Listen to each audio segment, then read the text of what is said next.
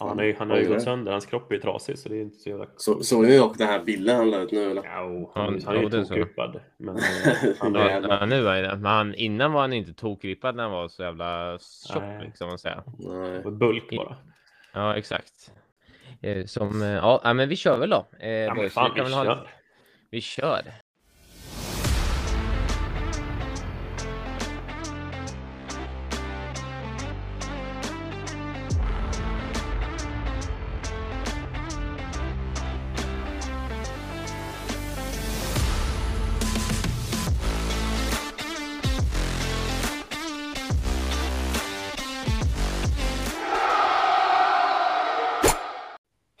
Välkomna till Golfens enda podcast. Eh, Mitt namn är Jonas Gullberg och tillsammans har jag med mig två grabbar som alltid är. Det är Wesley Moner och William Moner. Ville, du är... Jajamän, halloj halloj.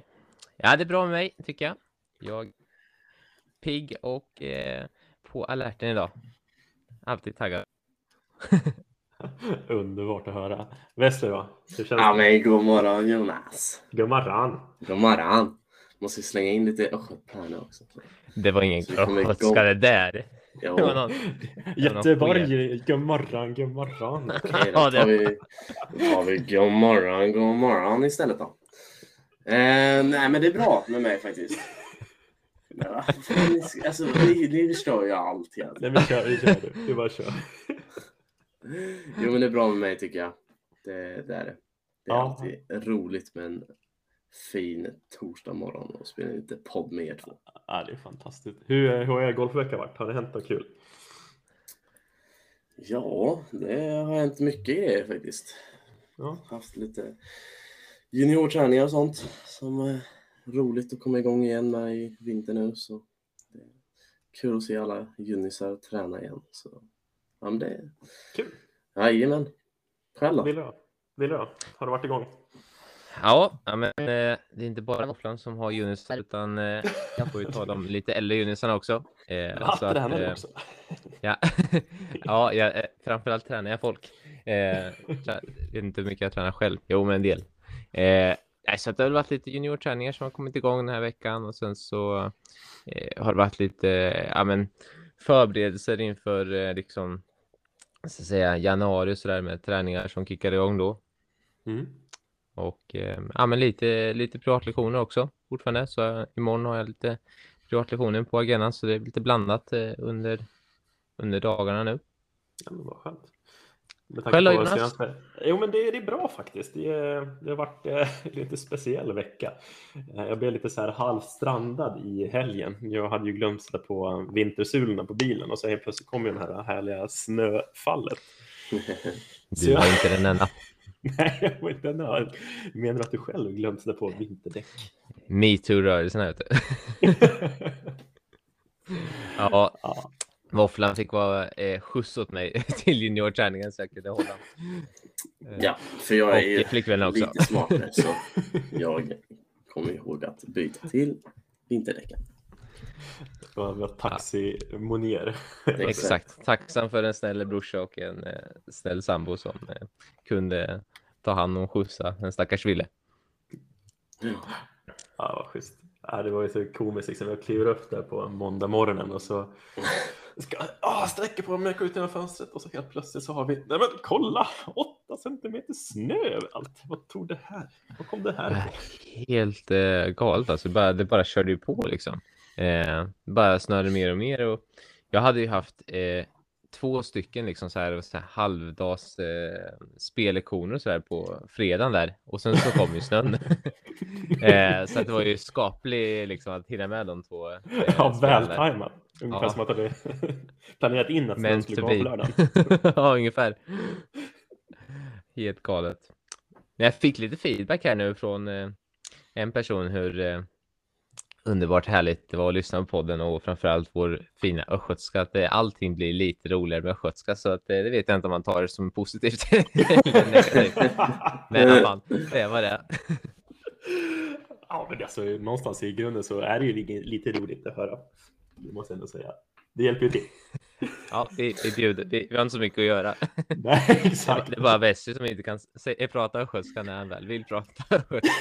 Ah, ah, ah, ah, ah, ah. Mm, Ja, ni det är är så roliga ni två. God morgon, god morgon. Nej, men vad säger jag? Ska vi kicka igång det här avsnittet lite grann? Nu kör vi. Jajamän, vi kör. Yes. Som vanligt så inleder med lite nyhetssvep. Har ni hunnit med och kolla lite grann från helgens tävlingar? Det har ju hänt ganska mycket senaste, senaste veckan. Om det har ju hänt brutalt mycket faktiskt. Det får man ju säga. Allt ifrån eh, ja, Rams vinst som eh, det var det, ja, skulle jag säga, spännande ända in till sista året.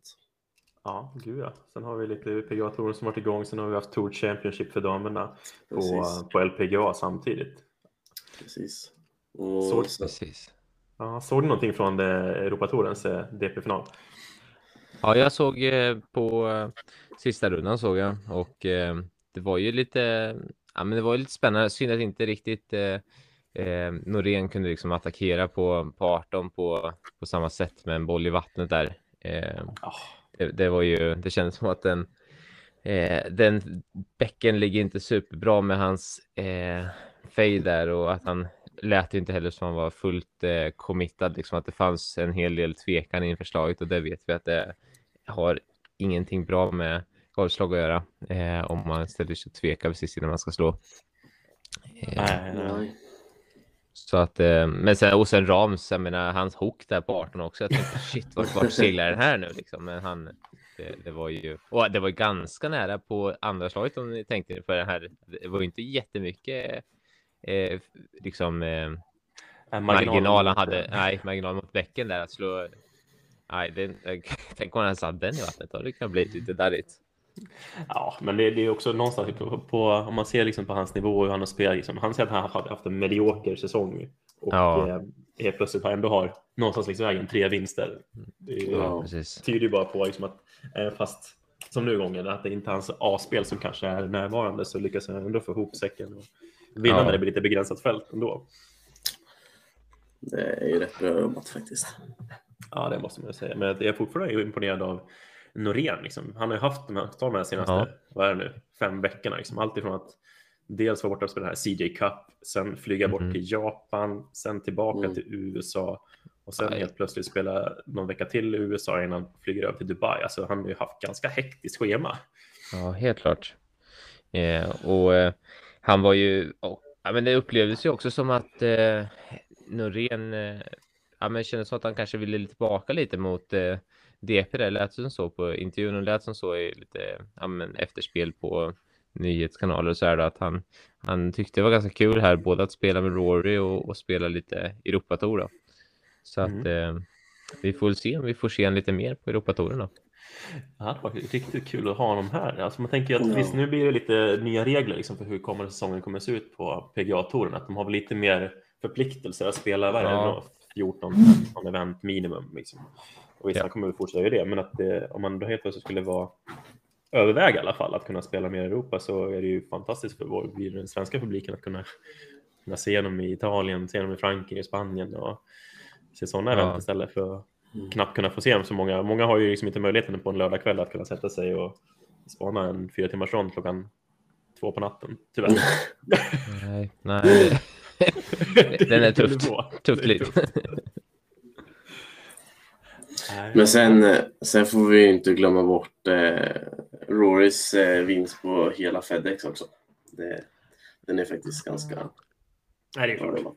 Han hade väl chansen att kunna göra en sån här Stensson-dubbel, va? Att kunna Ja. Eller kanske det blev så. Han var väl eh, något slag bakom där i slutet. Ja, men det blev Ja. ju en... eh, eh, Det Han, blev han ju löste en... dubbeln, va? Att det blev Ja, han löste dubben. Ja, ja, absolut. Det gjorde han ju. Sen så blev det ju inte en... Eh, det var ju, Stensson hade ju... Stensson hade ju både... Nu måste jag efter. Stensson hade både Tourfinalen, eh, FedEx Cup och eh, DP World Tour och DP World Tour-finalen, va? När man tog in Ja. alla. Ja, men exakt. Precis. Vann sista tävlingen och eh, själva totalen liksom. Ja, exakt. Jag tänker det är den som jag tänkte på främst, men att han tog pengalistan ändå. Det är ju, ja, Ja. Det kanske, kanske är ganska, det tyder på att han också haft en hygglig säsong oavsett. Även fast han Ja, bara kommer topp fem nu på sista. ja precis. Nej, det är ju... Nej, men det var ju så att det var ju, det klarade han i alla fall. Ehm, och ta, så det var ju Stensson var ju den senaste. Ehm, så att det var ju häftigt som fasen att ehm, Rory får nu eh, ta över det och det var väl också ett litet, eh, kan jag tänka mig, vad ska jag säga, eh, det här PG, PGA och eh, Liv liksom, det är väl en Rory att liksom ta bort den titeln från Stensson att vara den senaste dubbelvinsten då. Ja. Ja, det är väl kanske tacksamt för torerna i sig att det finns en, eh, en sån framträdande ikon som Rory som kanske är Mm. lite världsledande och rätt ambassadör kanske för de torerna att kunna ha just den här titeln. Mm. Precis, precis. Ja, det håller jag med om. Men jag tycker, alltså, det är, ju- jag tycker det är fascinerande att se Rory på något sätt just nu. Han, det känns som att allting är så otroligt bra. Om man jämför exempel var han var någonstans för vi tar fyra säsonger sedan ungefär. När, man, när, det Ja. var, när det var sviktande puttning, när det var... Ja, men han hade ju problem med att kanske få ihop det. Även fast liksom han spelade jäkligt bra stundvis och fortfarande tog hem sina vinster som han gjorde på rullande band så var ju inte den här otroliga höga nivån rakt igenom. Utan eh, som han känns som han har nu. Alltså hans spel känns i praktiken felfritt. Jag vet inte vad man ska börja kolla någonstans. Om man ska Nej, börja men- för någonting.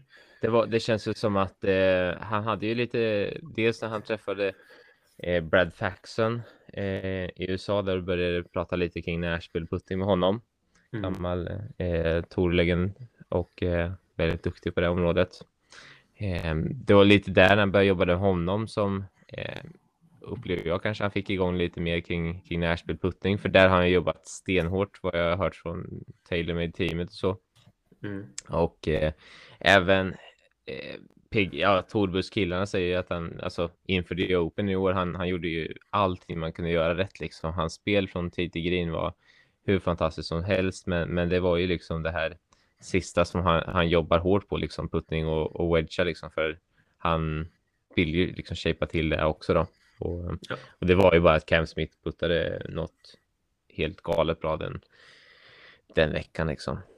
Ja, Eh, men så. så. ser man på hans score, totalscore på The Open så hade det väl kunnat räcka till några antal vinster Ja. överlag ändå. Precis. Ja. Eh, och sen så, sen var det väl lite att han kanske har börjat rent svingmässigt.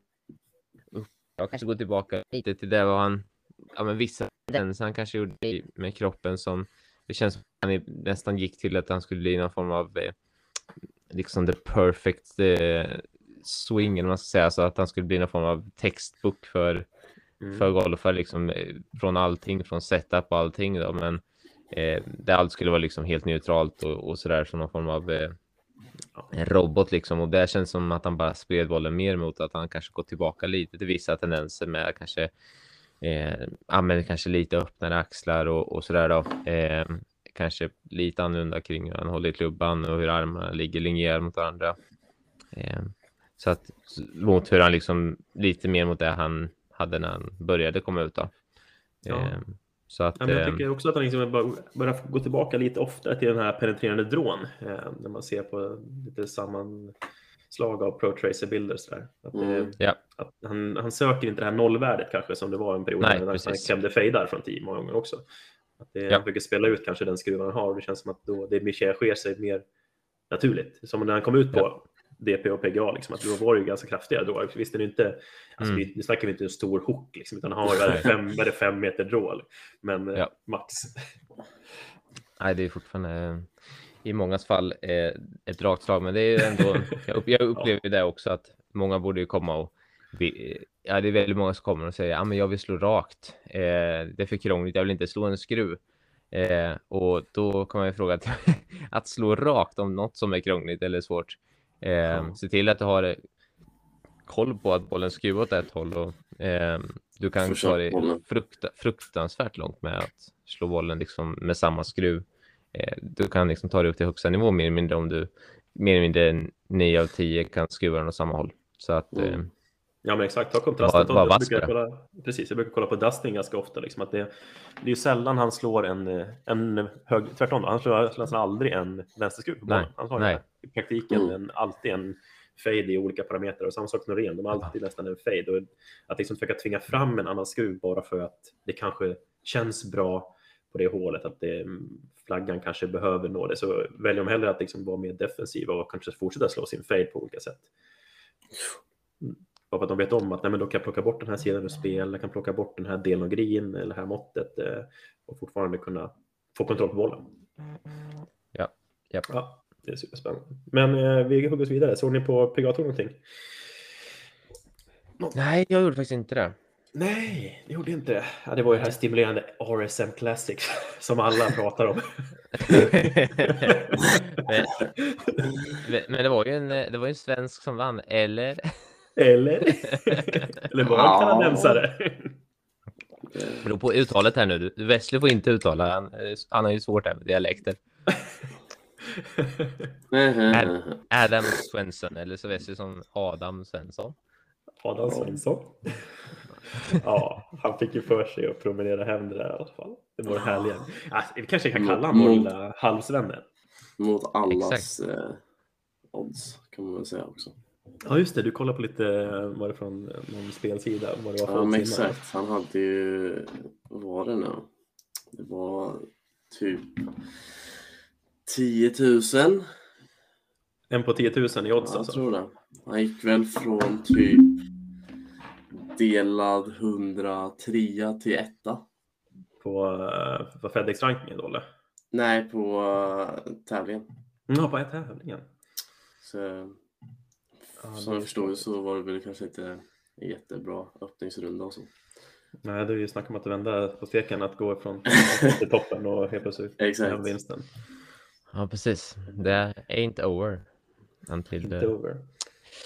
Nej, jag gjorde Nej, lite bevakning på våra svenskar i den tävlingen faktiskt och kollade, djupdök lite i deras stats. Och visst, nu har ju Vincent Norman, han har haft det ganska, om man ser på resultatmässigt, en liten så här små tuff start. Liksom han har en, en 36 plats i första tävlingen på PGA nu och sen har han haft fyra MC.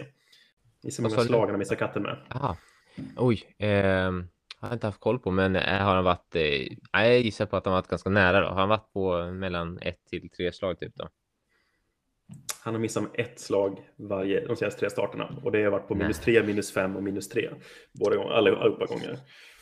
Ja, då, då finns det, då är det inte, då är inte dåligt spel som vissa katterna utan Nej. då är det ju eh, men det är ju en tuff nivå som han hoppar in på också. Jag menar, det, det är ju bara att hoppa här är jag från eh, Morgoth Mastercard till, till Challenge Tour till Europa Tour. Alltså de här stegen liksom. Det, mm. det, det, det är höga nivåer. Ja, verkligen. Sätter ju nya krav på honom och märker att just för honom, hans skull, enligt han ingen shots gain det här sättet, där man mäter hur många slag man känner på fältet, så har hans puttning yeah. varit den stora skillnaden. Han har slagit bollen bra. Senaste tävlingen så träffade han ju så här 85 procent griner eh, yeah. på RSM. Och, men tappar något slag på puttningen och så till slut så ackumulerar det efter de här första två varven att han missar med ett slag helt plötsligt. Mm. Mm. Så det, han, är, han är på gång känns som, men att den, yeah det är nära att det bara smäller till och så när puttningen kommer igång så kommer han vara med och finnas upp som en stadig PGA-spelare känns som. Ja, det ska bli kul att se hur det tar sig framöver. Men det är jättebra med den här också att de kan jobba med strokes gain där och kunna se tydligt egentligen vad det är de behöver jobba på. Mm, det är svinbra. Vill du, har vi berättat vad strokes, alltså när vi pratar om shots gain och strokes gain någonting, eller vill du dra en liten summering vad det är? Wille? Mm. Ja, men det är egentligen att eh, man, eh, man har egentligen algoritmer. Man har egentligen samlat in varje, oh, jag kommer inte ihåg från vilket år man började samla in dem, men det är hur många år som helst som man har samlat in varje slag alla på PGA-touren har slagit.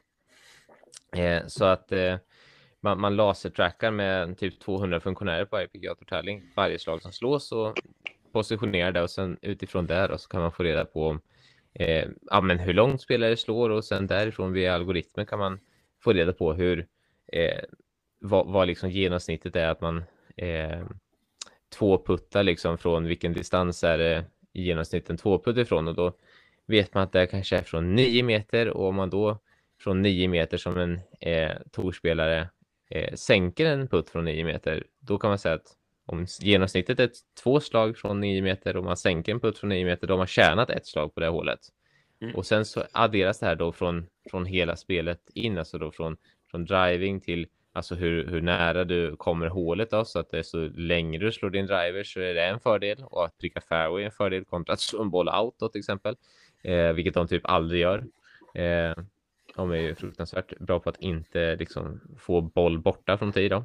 Eh, det kan man förstå eh, med tanke på deras scorer. Så att eh, det var väl enkelt förklarat. Var det en tillräckligt eh, utförlig förklaring? Ja, men det kan det är enkelt. Liksom. Har du gör snitt för spelaren på fältet två slag från nio meter och du gör ett slag så tjänar du ett slag. Ja, precis. Och så är det, finns det beräkningar från hela, liksom, om du träffar green från 105 meter kontra att du sätter ner en bunker och har 20 meter kvar till hålet så, så kan det ge, det olika eh, strokes gain kontra strokes loss då kan man säga. Eh, så att ja. det ger spelaren en indikation på om man tjänar mot startfältet så har man en lång driver som eh, ja, men det var ju en av Brysons faktorer liksom då. Det är fruktansvärt svårt kanske och på vissa faktorer är väldigt svårt att tjäna väldigt mycket slag på då. Mm. Eh, och eh, men då kan man tjäna då ett slag med sin driver då, då är det på fyra runder, är det fyra slag man tjänar på startfältet då. Och eh, såg man på en typ tioårsperiod på massa spelare som Mark Brody som har gjort en bok som heter Every Shots Counts. Den kan man läsa om man tycker det här är intressant för han hade gjort en studie på de tio bästa spelarna i världen och tittade på vad de hade för strokes gained eh, där alla de här tio spelarna i topp tio i världen, de hade en förmåga som var liksom eh, där shit alltså. Luke Donald och hans puttning, eh, jag tror Babba hans driving, alltså där de hade en viss eh, kategori i spelet som de gjorde att de var i topp 10. Tog man bort en, liksom deras bästa egenskap så försvann de i den här topp 10-listan som hade ett visst krav på totalt antal strokes gain. Eh, det var bara en spelare eh, som där du oavsett om du tog bort alla kategorier men sparade en kategori oavsett vilken kategori du sparade så var den personen kvar i topp 10 i, eh, i världen. Och ni kan ju gissa vem. Jag tror att det är mm. the, the, Big Cat. Kan det vara? Jajamensan. The Goat himself, Tiger Woods. Jajamän. Så att eh, han, eh, han var liksom så mycket strokes gain på alla delar i spelet då. Eh, och eh, framförallt kanske han var bäst på um, approach egentligen om man såg till ranking då. Var, han hade ju birdie-putt på fasen varje hål liksom. Började inte ens putta bra för att det skulle bli birdies liksom. Det var ju bara putta halv. Okej, okay, så, ja, så trillar det i liksom när du har 18 birdie-chanser på 18 hål. Ja, men det blir lite lättare att spela golf liksom, när man kan ta bort den. Att en del av spelet kan fallera, men du komplicerar med att du, resten av spelet är, spelet är så bra så att du fortfarande Exakt. tjänar slag på fältet. Men det, det så någon ganska rolig grej med Tiger bara för det, eh, när ni säger det nu. Det var väl här, eh, de hade lagt ut eh, Tigers typ ja, bästa siffror och sånt eh, genom tiderna. Och då var det ju att han hade haft typ 1433 tre feets puttar och missat tre stycken av dem. Det är, också, det är, det är, rätt, det är rätt bra liksom kan man väl säga. Är det en tidsperiod på typ fem år som man då summerar och så? Ja, jag vet uh, hur länge det var. Ja, vi, vi, vi, får gräva vidare kanske. Ja, men han hade, en, eh, han hade ju en säsong i alla fall där han inte missade en putt om det var innanför tre eller fyra feet. Eh, mm.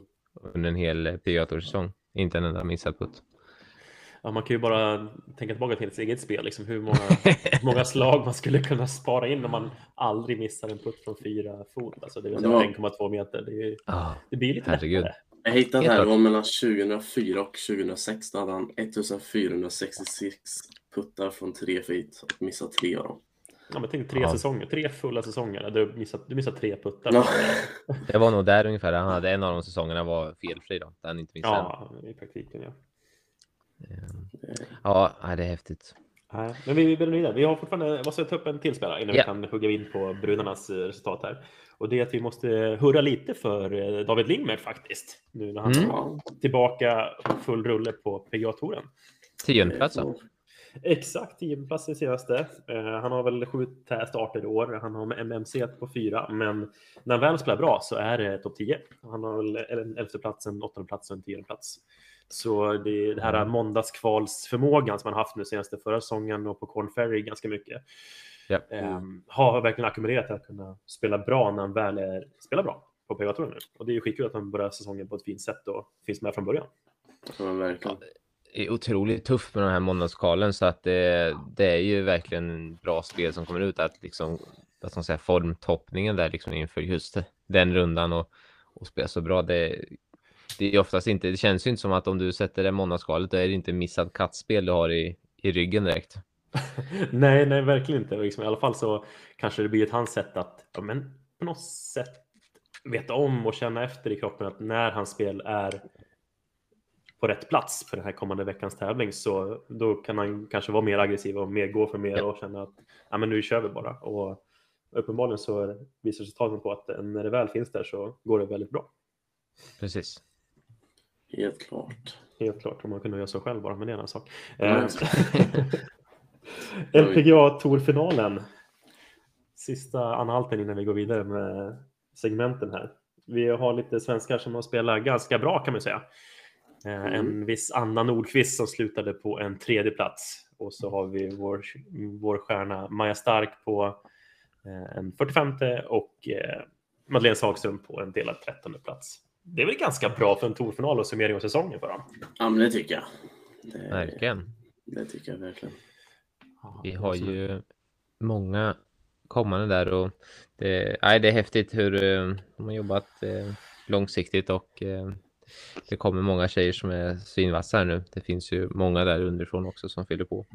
Ja, verkligen. Det känns just som på eh, i USA, nu heter de Epson Tour, men det tidigare var det Segmenta, ja, något sånt där. Eh, under touren så det finns ju otro, otaligt många namn för, för tjejerna som kommer upp och har kvalat in till LPGA för kommande säsong faktiskt. Och, deras, Q, deras Q-school här kommer väl nu i, jag tror den 28 någonting va? Har inte de typ? Ja, de har väl haft precis. först, de har haft stage one, inte stage one, stage two och sen är det någon eh, två veckors sluts, slutdel? Ja, de, är, de har väl en liten final där, så nu är det ganska många Precis. svenskar som ska upp och spela mm. på. Och några som inte behövde eh, heller spela, eh, alltså själva eh, de Nej, första stegen då. Och, no och, några har ju, några har ju knegat sig vidare från de här stegen då. Precis. Ja, precis. Jag såg liksom Linnea Ström, hon är väl redan klar. Hon är väl liksom redan in, in, inspelad från undertoren, att hon vill köra ihop i bufferten. Liksom. Och, och Linn också ja. Just ja. Precis. Även om hon inte har varit i USA då? Nej, väl exakt. Hon har väl lite var det, vaccintrubbel och USA är lite ganska tuffa på det. Vi får väl se hur det öppnar upp sig för framtiden för hennes spel på just LPGA. Det är väl bara en tidsfråga kanske innan det accepteras. Men annars så har hon ju hittat andra sätt att kunna få ranking och tjäna världsrankingpoäng genom att spela de här joint-eventen med LET och de här globala tävlingarna när hon åker iväg till Japan eller vad det är. Ja, så precis. ändå. Ja, hon har ju haft en uh, rätt bra säsong. ja, det, ja. ja, det fortsätter ju bara. Det ska bli kul att se nu på um, den kommande helgen här när de spelar vi, vi, um, vi spelar LETs tourfinal, är det så? Eller, ja, exakt, ja. LETs tourfinal. Ehm, då är det både en liten batalj mellan Maja Stark och Granten där. Precis. Och se vem som vinner hela, hela serien, hela säsongen. Precis, de hade någon intervju här nu som jag inte har sett men som eh, så några hade länkat till och sådär då. Där de pratar om den här, eh, deras battle då. Mm. Ja, där får vi, det speciellt på LET-finalen får vi inte glömma att vi har en tredje svenska som, vi har ju en trio av svenska tjejer som ligger 1, 2 och 3 på LET-rankingen. Det, det, är ju Linn Grant, Maja Stark och sen har vi en Johanna Gustafsson också som vi inte får glömma att nämna. Som, men det blir väl lite skymundan på något sätt när man har ja. alltså verkligen superstjärnor. Och sen har vi Johanna Gustafsson som egentligen haft den bästa svenska säsongen. Man bortser från Maja Stark och Linn Grant då, på väldigt länge på svenska mm. på LET. Men helt ja. plötsligt då knappt få någon media attention när de har Nej. varit så otroligt framstående. Det, är, det är ju, ja, men det, så är det väl alltid i många sporter där det finns ju, ja, det går ju, jag menar, det var ju, ja men i vilken sport som helst, jag menar när, när Zlatan kom ut eller när vi hade liksom eh, simlandslag eller bordtennis och, och skidor och alltså det finns ju det fanns ju när ja, men typ Anja Persson och de här, det fanns ju massa där under också som var svinbra mm. liksom. Men eh, det blir vi, fick så, när vi får sådana liksom superstjärnor liksom, så kommer de andra lite i skymundan. Men det kan också vara bra för dem. Men de slipper ju väldigt mycket av pressen också då. Det blir inte alls lika mycket intervjuer tror jag liksom för eh, kanske då för Gustafsson som blir för, för Grant till exempel. Nej, Så precis. att, eh, det och blir det kan göra att man kan. Nej, då kanske man kan fokusera lite mer på själva eh, tävlingen och, och sådär och slippa, slippa viss eh, media då. Det skulle kunna vara en fördel då. Ja. Och Precis. simma lite under radarn. Ja, men det, jag tror också någonstans att det kanske måste hjälpa till, någonstans eh, underlätta processen med, nej, men med att kunna prestera. Prestera om man inte får alla de här extra timmarna, extra synen från median. Även fast de kanske skulle uppskatta att det är andra synpunkter och synvinklar och andra sätt. Men eh, så hjälper ju till med en prestation tror jag i alla fall. Att eh, Precis. kunna fokusera på uppgiften mer. Ja, men media kommer ändå om prestationen blir så himla bra ändå. Så att eh, den delen där reder ut sen då. Vinner du, får du fokusera och vinna tävlingen sen så kommer media ändå. Exakt. Ja, men det är super. Nu, nu har inte jag något mer att tänka på kring eh, nyhetssvepet här, men vad ska vi, eh, ska vi köra vidare till? eh, Ja, till vi rullar vidare. Yes, så vi hoppar in på min tränarspaning och eh, i den här veckan så tänkte jag prata lite om ett väldigt, väldigt viktigt ämne tycker jag, framför allt med, med tanke på att vi har haft eh, snö som har fallit och eh, vår eh, eh, vintersäsong närmar sig eh, med stormsteg. Folk eh, Mm. på många håll kan inte spela ut där det är för kallt och sådär och eh, vi ser tyvärr då att det är många som lägger sina klubbor på hyllan och slutar spela golf och väntar till, till april när det är varmt igen.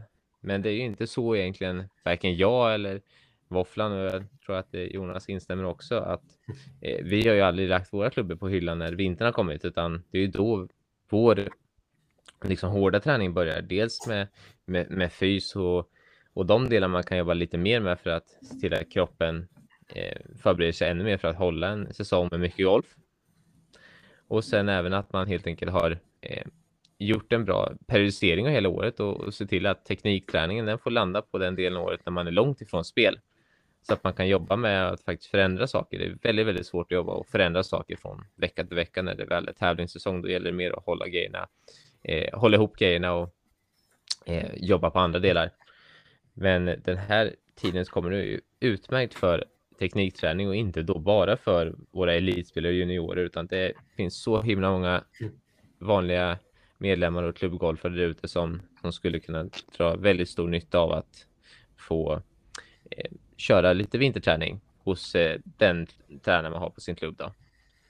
Ja, det är minst lika viktigt för en normal golfare, eller om inte ens eh, Absolut. viktigare. Det är väl nu man kan lägga grunden för ja, men som säger, kommande säsonger, hur man ska kunna faktiskt utvecklas med sin golf på ett kanske är ganska enkelt sätt utan att lägga all tid under sommarhalvåret på att spela golf.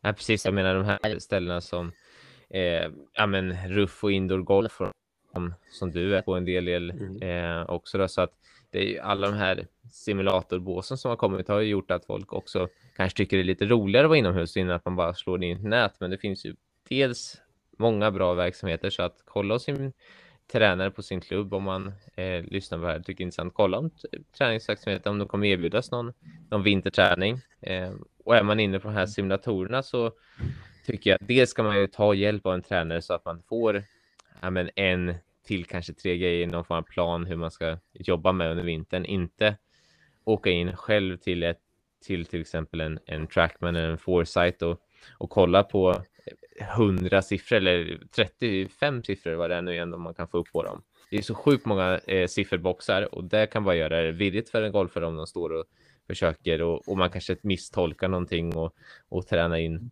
eh, kanske rent av fel saker. Så Mm. att eh, i min värld så hitta liksom en- någon enstaka sak och gör den bättre. Liksom. Se till att du löser den saken, inte försöka lösa hela världen på en gång utan är det en eh, eh, är det liksom en position på något ställe eller en bollträff som ska vara där eller där, ja, men lös det på eh, lös den saken eh, tekniskt och sen liksom ta, ta nästa steg därefter. Säkerställ att du, att du grejer den delen du vill förändra innan du går på nästa.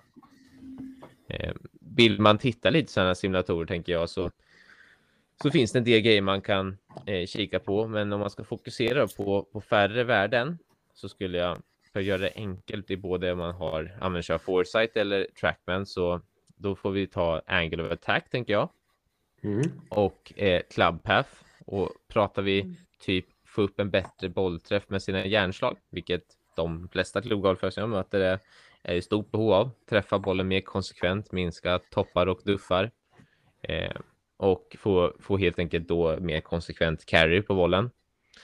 Då, då skulle det vara att titta på angle attack med en järnklubba, försöka få den att vara någonstans mellan, beror lite på vilken svinghastighet man har då, men någonstans där mellan minus 3 till minus 7. Någonstans där då har jag gett i den, jag ska säga någon litet spann och kan hålla sig inom. Och det är helt enkelt att man ska angle of attack, det är att man träffar, det är i vilken riktning klubban rör sig eh, i och är på väg mot när den träffar och får kontakt med bollen. Är klubban eh, är på väg i en nedåtgående riktning mot marken eller är den på väg ifrån marken? Eh, och då minus innebär att den är på väg mot marken så att man träffar helt enkelt bollen först och sen fortsätter klubban att jobba sig neråt mot marken och bottnar i marken och kanske slår bort lite gräs. Efter Så du menar jag kan rädda mig från mina duffar helt plötsligt om man får lite bättre Exakt. attack angle sådär. Exakt, exakt. Och det är det som, och bara förståelsen för det är väldigt många golfare som inte ibland har. Att det är faktiskt så att vi ska träffa bollen, vi träffar bollen och sen ner i marken. Många tänker ofta att man ska träffa marken lite innan och sen bollen. Och, och då blir det ju kämpigt när man har en bild av att man ska göra tvärtom mot vad man ska göra. Ja, det blir ju. Det, det är inte ovanligt kan jag säga. Det är mycket vanligare än om man kan tro på en, på en lektion att folk kommer och, och har den eh, liksom mindsetet att det är så de vill träffa bollen. Och eh, det kan vara så att man stått på matta och sådär och då, då kan man få iväg sådana träffar lättare än man får från en eh, fairway, framförallt eh, höst och vår fairway då, som är lite blötare. Eh, och eh, ja, men värde nummer två då tänker jag att man eh, tar club path som man skulle kunna säga det är egentligen eh, vilken riktning klubban är på väg i när den träffar bollen och då tänker jag på väg ut till höger eller till vänster. Där eh, höger är positiv siffra och på väg till vänster är en negativ siffra. Oavsett om man är vänster eller högerspelare så är man eh, är bollen, är klubban på väg ut till vänster eh, för en högerspelare eller på väg ut till vänster för en vänsterspelare, då är det minus. Så att det vänder inte om och blir tvärtom för höger och vänsterspelare. Och eh, eh på en, och det är på trackman och även på en foresight så kommer den eh, säga in to out och out to in och då, då kommer den vända på siffrorna i en eh, foresight om du har ställt om den på att den är vänster och högerspelare. Men där, där någonstans kanske någonstans mellan tre grader plus minus. Eh, har du tre, minus tre i club path så tenderar det till att kunna ge antingen en, en, en rak boll ut till vänster eller en boll som skruvar från vänster till höger. Och, och tvärtom då att en boll kan skruva från höger till vänster. Så till slice om man kanske har minus nio till exempel. Eh, då, då kanske man ska försöka jobba den clubpathen till att bli lite mindre. Så kan man få en liten snällare fade eller man kan jobba upp en, en, en eller att det är en hook om man är vänsterspelare. Så att de två, att jobba med angle of attack och club path, kanske slänga in carry om man vill, bara för att se att den kan vara konsekvent. Så kan man få de där siffrorna att bli ganska konsekventa, då, då tror jag att man eh, har gjort mycket gott för sig inför nästa säsong. Ja, men jag tror det också faktiskt. För jag känner ju, om man bara kopplar till min egen lilla golfutträning och när jag själv står och tränar, att jag känner att i Trackman så, vilken egentligen typ av simulator det står, så finns det ju så fruktansvärt mycket siffror. Ja, ja. Det är liksom, alltså värden på klubba, boll, eh, infallsvinkel, svingspår och ja, hundratals till. Så att för mig när jag börjar sålla så känns det som att det blir lite Ja, men det blir tydligare vad jag gör och så blir det fokus på ja, men gör en sak bra. Har utvecklat en sak eh, på rätt sätt först så blir det mycket tydligare att se när jag väl börjar bli bättre på det också. För liksom ska jag börja kolla på ja, men alla de här olika delarna i svingen samtidigt, det känns som att det blir, Mm.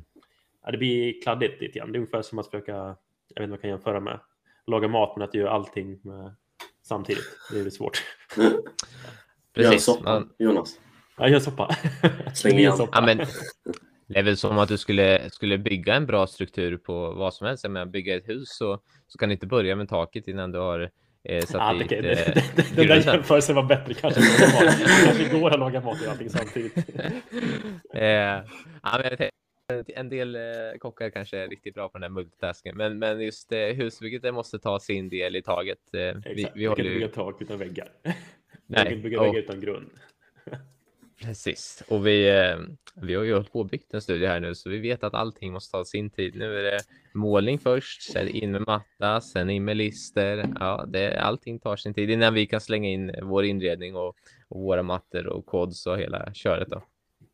Ja, men jag vet ju själv när, när jag står och tränar vinterträning, jag tränar på den övningen eller den grejen man ska träna på i liksom maxhastighet i en början. Utan, du pratar om att bryta ner det till långsam hastighet och kanske Ja, göra men enklare del av rörelsen. Eller? Okej. kan man sätta den enklare delen lite långsammare, då kommer det vara lättare att sen stega upp till en fullsving.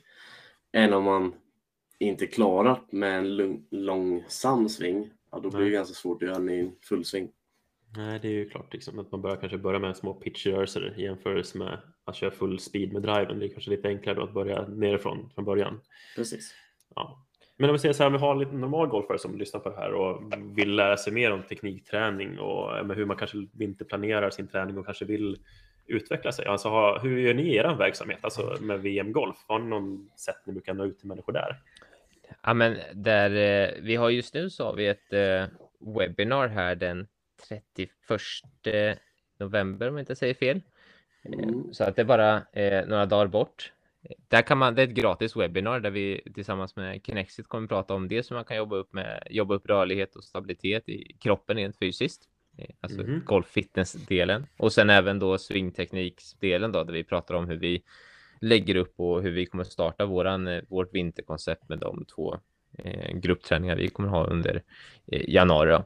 Så att eh, tycker man det känns lite spännande att höra mer om eh, hur man kan få hjälp med vinterträningen då, och kanske rent av vara med och ja, men häng med på vårt webbinar. Det finns eh, länkar både på ja, men, eh, i bion på min Instagram eller eh, på Facebook och vi kanske lägger upp det någonstans på Instagram här eh, på Golfens enda podcast om man vill Ja, men det Eh, kan vi göra. Så klicka in man- Så har vi kanske, kan vi göra lite så här enkel smygreklam för er, liksom, att man får komma in och kolla på er.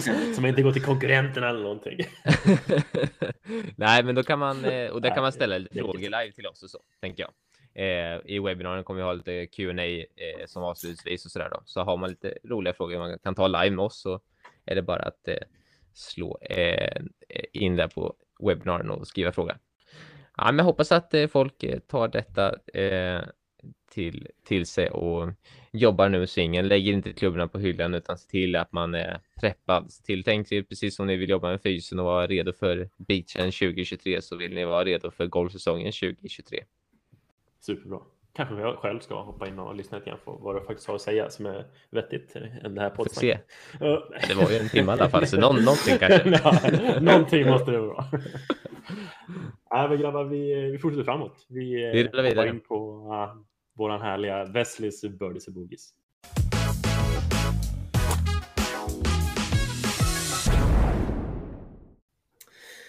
Ja, men då har vi lite ja, birdies och boogies den här veckan också. Det, det är alltid trevligt. Vad har du åt oss? Har du några härliga överraskningar? Ja, men eh, vad känner ni? Vill ni börja med birdiesarna eller vill ni börja med boogiesarna? Ja, vad känner du Wille? Jag är ju mer för, jag vill ju ha det fina, alla bra saker i slutet oftast. Jag Ja, ja men då river vi av plåstret. Vi river av plåstret helt enkelt. Ja, men det är Ja, ju så dåliga. på golfen. Börjar man med en birdie på ettan så vet man att det blir en dålig runda. Liksom. Bättre att börja med. Jo då. jag bara, du, ja, men apropå den gamla grejen, var det inte någon som sa så på en sån här, jag vet inte, via play-snackning och att kring någon svensk golfare som började med tre birdies och sa så här, ja, det här var inte bra för nu kommer han fortsätta börja spela defensivt. Ja, exakt. Istället, Det, det finns, det för- finns något i det här. Nej, det är helt totala dumheter. Alltså, defensivt, Wesley, defensivt det är alltså när man spelar lite mer taktiskt och inte liksom skickar driven på varje hål på hela, även inklusive partierna, utan man har en strategi bakom, bakom sitt spel. Jaha. Jag trodde det var bara man gick från jag bara lite-. Ja. Nej, utan det kanske är att man, ja, Ja, det, det är fel av mig. Fel av mig. vi, vi har grejer att jobba på helt enkelt. Ja, men då river vi av plåstret och går in på eh, mannen som är lite som mig och gillar att slå långt. Eh, och det är ingen mindre än Bryson som jag tänker prata om. Aha, vad har han gjort? Ja, men han har ju faktiskt, eh, vi alla kommer ihåg när han eh, körde sin eh, bulk-season här och gick upp en jäkla massa kilo för att Mm. öka sin Mm. Svinghastighet och längd på slagen. Eh, men nu har han faktiskt ja, gått ut och sagt att eh, det var ett stort misstag av honom att göra det. Oj. Så det är ju en hel omvändning kan man säga från vad han eh, gick ut och sa i början när han började med det här. Vad är det han Ja, hävdar då, då när han säger att det är eh, ett stort misstag? Är det bara... Är Det alla- är egentligen det han sa det var att eh, han gick upp så pass mycket och åt så sjukt mycket. Eh, han låg väl och snittade typ 8-9 tusen kalorier per dag. Åh herregud. Ja, bara för som referens Ja. nu, en, en, normal man, det är väl typ 2200 eller sånt där. Ja, det är väl något där. Ish. Två och ett halvt. Ish. Ja, exakt. Ish, ja. exakt. Ehm, och han, ja, han drack eller käkade liksom ett halvt dussin eh, proteinshakes varje dag och ja, galet, eh, galen eh, diet kan man säga. Eh, men eh, så han sa att han nu börjar han känna att han mådde dåligt och eh, kände sig konstig i kroppen och alla de här delarna. Så nu har han gått tillbaks och eh, ja, egentligen inte ska bli så stor utan nu ska han gå tillbaks och bli lite mer ja, vad ska man säga, atletisk av sig kanske. ja, alltså, men hur, alltså, det känns som ändå att skadan som han kanske har gjort mot kroppen, det finns väl fortfarande kvar någonstans. För jag tänker, han har ju haft nu ganska många skador. Det är väl, han var ju lite på knät, det var väl en ganska allvarlig operation med handen. Exakt, Handen var det han eh, var den stora tror jag. Exakt, sen har han väl brutit massa tävlingar på grund av ländryggsproblem också, mitt i det här när han började slå som Ja. absolut läng- längst. Han hade väl Ja. någon, eh, nå- nå- några tävlingar där han fick bryta för att det inte gick liksom. Nej, precis. Jag tänker liksom att nu har jag ändå satt grunden för att det finns, det finns ju skadorna där, nu har de ju uppstått. Liksom. Det känns som Ja. att det måste... Och det känns det- svårt att gå ner i fart helt plötsligt också för att kanske minska den här stressen som ändå skapas nu. Ja, alltså, absolut så kan det vara. Det, han, det jag kommer ihåg, det han sa varför han gjorde det här var att med den här liksom, eh, förvandlingen så skulle han ju slå så mycket längre och vinna mycket mer tävlingar och han visste skaderiskerna men han visste att han skulle tjäna in på att göra det här och ja, all den här delen. Men Mm. det utfallet har väl inte blivit kan man säga. Eh, Nej, för det är som väl han tänkte. Precis, för visst nu har ju en viktig korrelation mellan att slå långt, det är att man för att kunna ta vara tillvara på den här längden och chanserna, det är att man måste vara väldigt bra på att slå wedgar, dels från fairway men också från ruff och få ett Ja. grymt närspel. Och visst, även fast han har kanske räknat in det i sin ekvation nu eh, med innan, att Ja. eh, han har bra närspel så kanske han underskattade hur vilken skillnad han måste ha i närspelet för också tillsammans med den här längden för att faktiskt göra den här om väl, om, alltså, säga, förvandlingen på spelet och vinna mycket. Ja men exakt. Och det var väl att han, han tappar ju lite i sitt närspel och den här delen. Nej, men jag, jag, och jag tänker alltså eh, när man, vad ska man säga, alltså det är lite sådär att frågar man eh, Butch Harmon om Tiger i att, ja men Butch, om, hade inte du ändrat om den svingen om du hade vetat om att det hade blivit skador? Eh, och, och Bart svarar, I mean, even I made some money on that guy. Eh, alltså lite så är det ju att eh, även om, om de, alltså som Bryson, jag menar, nu blir eh, Bryson har skadeproblem och sådana saker, men han har ju ändå gjort sina vinster här nu och gjorde ju också på grund av de vinster han hade och den stjärnstatus han fått med allting han har gjort. Rent liksom så strategiskt med, med long driving, eh, populariteten där och eh, dragit upp den sporten också då och Liv här nu då. Alltså han, har ju, han har ju säkrat sin framtid, men sen är ju frågan om hur länge han kommer Alltså de här karriärerna vi har sett på en del spelare, de, de har hållit i så fruktansvärt många hållit på med golf så fruktansvärt många Mm. år. Det, det, ja, det är intressant att se hur, eh, hur länge de här spelarna som är där uppe, alltså hur många år kommer Rory spela, hur, hur länge kommer Bryson spela, hur kommer de vara när vi eh, sitter och tittar, eh, när vi är gamla och kollar på Masters, vilka, vilka, vilka är det som kommer gå där och eh, liksom lira som eh, ja, men som de här Sandy Lyle, de här som fortfarande går ut och lirar Masters, eh, eh Bernhard Lange, de här, vilka kommer fortfarande vara de lirarna om eh, massa år? Ja, absolut. Men jag tror att det är liksom en jätteviktig faktor att börja väga in liksom hur, vilken den här längdförändringen som sker med golfen. Det är ingenting som vi kan mm. stoppa. Alltså man märker att statistiskt sett så slår du längre, då får du bättre möjlighet att kunna liksom, att komma närmare pinnen och komma närmare pinnen gör att du får kortare klubba och allt det där. Att det, du får större möjlighet att göra bördes hela tiden. Men att man, kanske måste ha med någonstans i bakhuvudet att det kommer förkorta karriärer, att du kommer få mer skador, du kommer, kan, kroppen mm. kanske kan inte kommer orka på samma sätt som, som du säger, de här Faldo och Couples och även fast de hade ryggproblem mot slutet av så har de faktiskt haft väldigt långa karriärer och spelat mycket mm. golf under många år. Precis.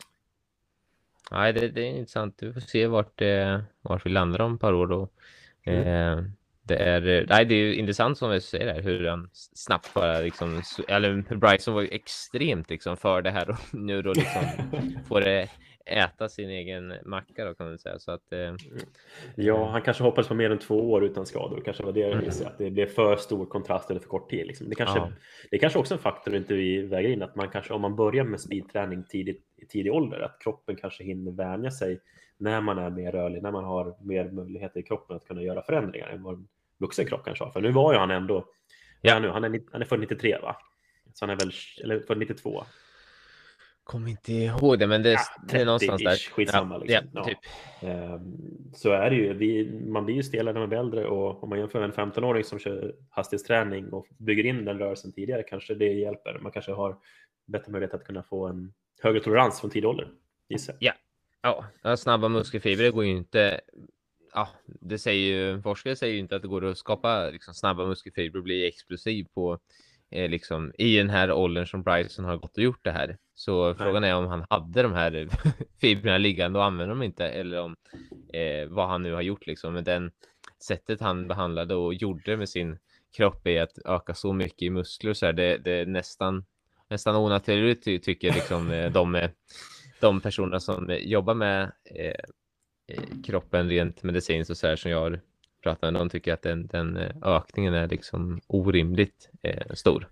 Ja, man kan ju börja ifrågasätta hur, det skett, hur sättet det skedde också. Det var ändå väldigt kort tid och gå från en, en ganska snittig man på var 75 kilo och 1,85 lång kanske till att gå upp på 100, 105, 110 kilo och få en ja. viktökning på 30 kilo på sån kort tid. Nej, precis. Och alltså, det är... Eh, nej, det är intressant att se vart, eh, se vart det liksom landar i, säga, i slutändan med, med längden och, och vart det, det kommer ju finnas ett stopp. Eh, eh, det kommer finnas ett stopp också, tänker jag, eh, när, när det inte går att slå längre liksom. Så att, eh, och, och vad för regler som kommer för det också då, så att eh, Ja men eh, Wesley, du som egentligen är longdriven i sällskapet, du som har mest koll på allt det här med ballspeed för alla olika torer. Hur, eh, hur ser det ut där för dig och hur ser det ut för världseliten lite grann? Jo, men eh, vi kan väl börja för mig. Eh, jag ligger väl, eh, snittar runt 190 i ballspeed och typ 130-35 i clubspeed jag är just nu. Eh, jag har kommit upp till 200 i ballspeed som mest. Då. Eh, och eh, kollar man till PGA-torens average ligger de på 167 Sen har de ju några som sticker ut som eh, Dustin och Rory och de här grabbarna. Eh, och de ligger upp mot 185 till 190. Jag såg eh, nu senast i Dubai så McEnroe hade väl någon på 190 och sen var det 183-185 ungefär. Då. Eh, men... Ja, Okej, okay. men då var vi inne på rätt saker där Wille. Liksom. Men hur ser det för, för brudarna? Var de eh, lite lägre? Du, du har ju koll på de siffrorna. Eh, brudarna har ju lite lägre, jag kan faktiskt inte i huvudet om jag ska vara ärlig. Eh, jag vet inte om Ville, om du? Jo, men alltså det är lite kanske mer rimligt för en golfare att titta på, på just, eh, tänker jag, alltså damernas eh, LPGA-tourer, För det är en vanlig klubb här i golfare har ju kanske då någonstans 94 i speed på drivern och då har ju LPGA-touren eh, 94 i snitt club speed på driver och de har då eh, deras snitt ball speed är 140. Så där kan ju en vanlig klubbgolfare med 94 miles per hour lära sig en hel del av att försöka effektivisera de 94 miles per hour. För det är det väldigt många klubbgolfare som har 94 miles per hour, men de har verkligen inte 140 i ballspeed. Nej, precis. På grund av en elak slice eller sådana saker som eh, eller en bollträff som är långt bort från mitten då, så Mm. som gör att ballspeeden droppar också då. Så att eh, det finns eh, för många finns det ju bara mycket att hämta i att bli effektivare med den speeden de har. Ja, Exakt. Nej, vi, vi får köra lite long drive avsnitt i framtiden, men eh, tills det avsnittet får vi, vi, vi går vidare lite grann till, eh, till Wesleys eh, birdies för veckan. Jajamän, och då har vi faktiskt något vi alla drömmer om. Eh, och det är ju albatross. Det, det hade man ju velat göra. Det är väl Ja. ingen av er som har gjort det va? Nej, jag har varit nära några Nej. gånger, men jag har aldrig riktigt, inte fått tiden, tyvärr. Nej, koppsnur. Jag, jag landade i hål för en albatross men den eh, valde att studsa ner i vattnet. Så det, ja, det, det är min eh, historia om eh, albatross. Men eh, det kan vi ta en annan gång. Men vi har faktiskt eh, en eh, 82-årig eh, grabb som eh, valde att göra det magiska slaget och sätta sitt andra slag på en par femma med, ja, kan det varit en träfemma? Tror jag. Som eh, valde att eh, rulla i hål. Så 82 år ung och gör en albatross. Det, det skulle jag säga är fan magiskt. Ja, alltså två slag på ett par femma och sen Ja. kanske gör det i senare skedet av sin golfkarriär. Det är någonting som man verkligen drömmer om. Ja, Nej, ascoolt alltså. Det är ju, jag såg ju, jag såg svingen på den här 80 år- 82-åriga gubben och det fanns ju extrema likheter i finishen med, med Jonas Gullberg alltså, måste jag ju säga. Nu tycker jag Eh. att vi är lite nedvärderande här. Han har gjort en albatross Jonas, du ska kanske ta åt dig någonting där. Det finns kanske. Uppenbarligen så effektiviserad sving verkar, verkar inte behövas. Nej, uppenbarligen inte. En Eh, sving som pa- anpassad för sin kropp. Så skulle jag vilja säga. Ja, det är sant. Ja, nej, vi får kanske lägga upp en, eh, en eh, på story, en, en video på den där eh, albatrossen så att folk får, Ja. får se det.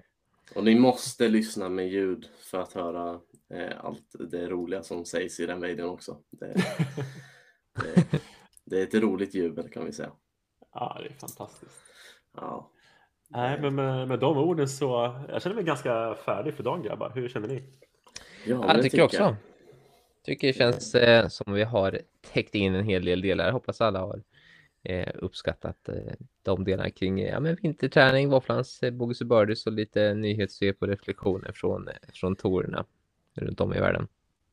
Precis. Ja, jag håller helt med. Så med de orden så tack för det här avsnittet och så, så hörs vi på nästa. Jajamän. Det gör vi. Ha det så bra. Hej då. Hej då! Hej då.